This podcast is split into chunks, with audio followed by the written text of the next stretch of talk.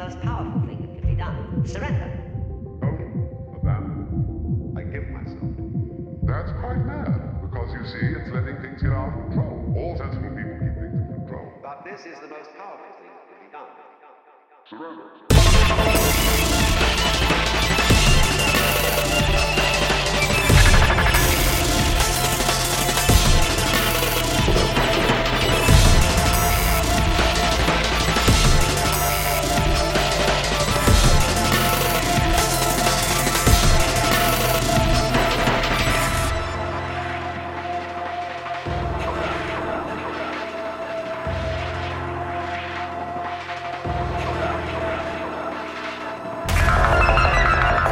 Volume up.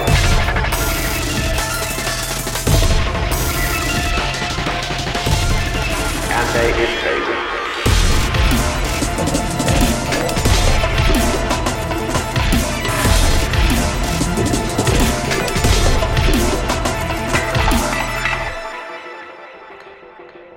the course of wisdom. What is really sensible uh, is to let go, up, and that's quite mad. So we come to the strange conclusion that in mad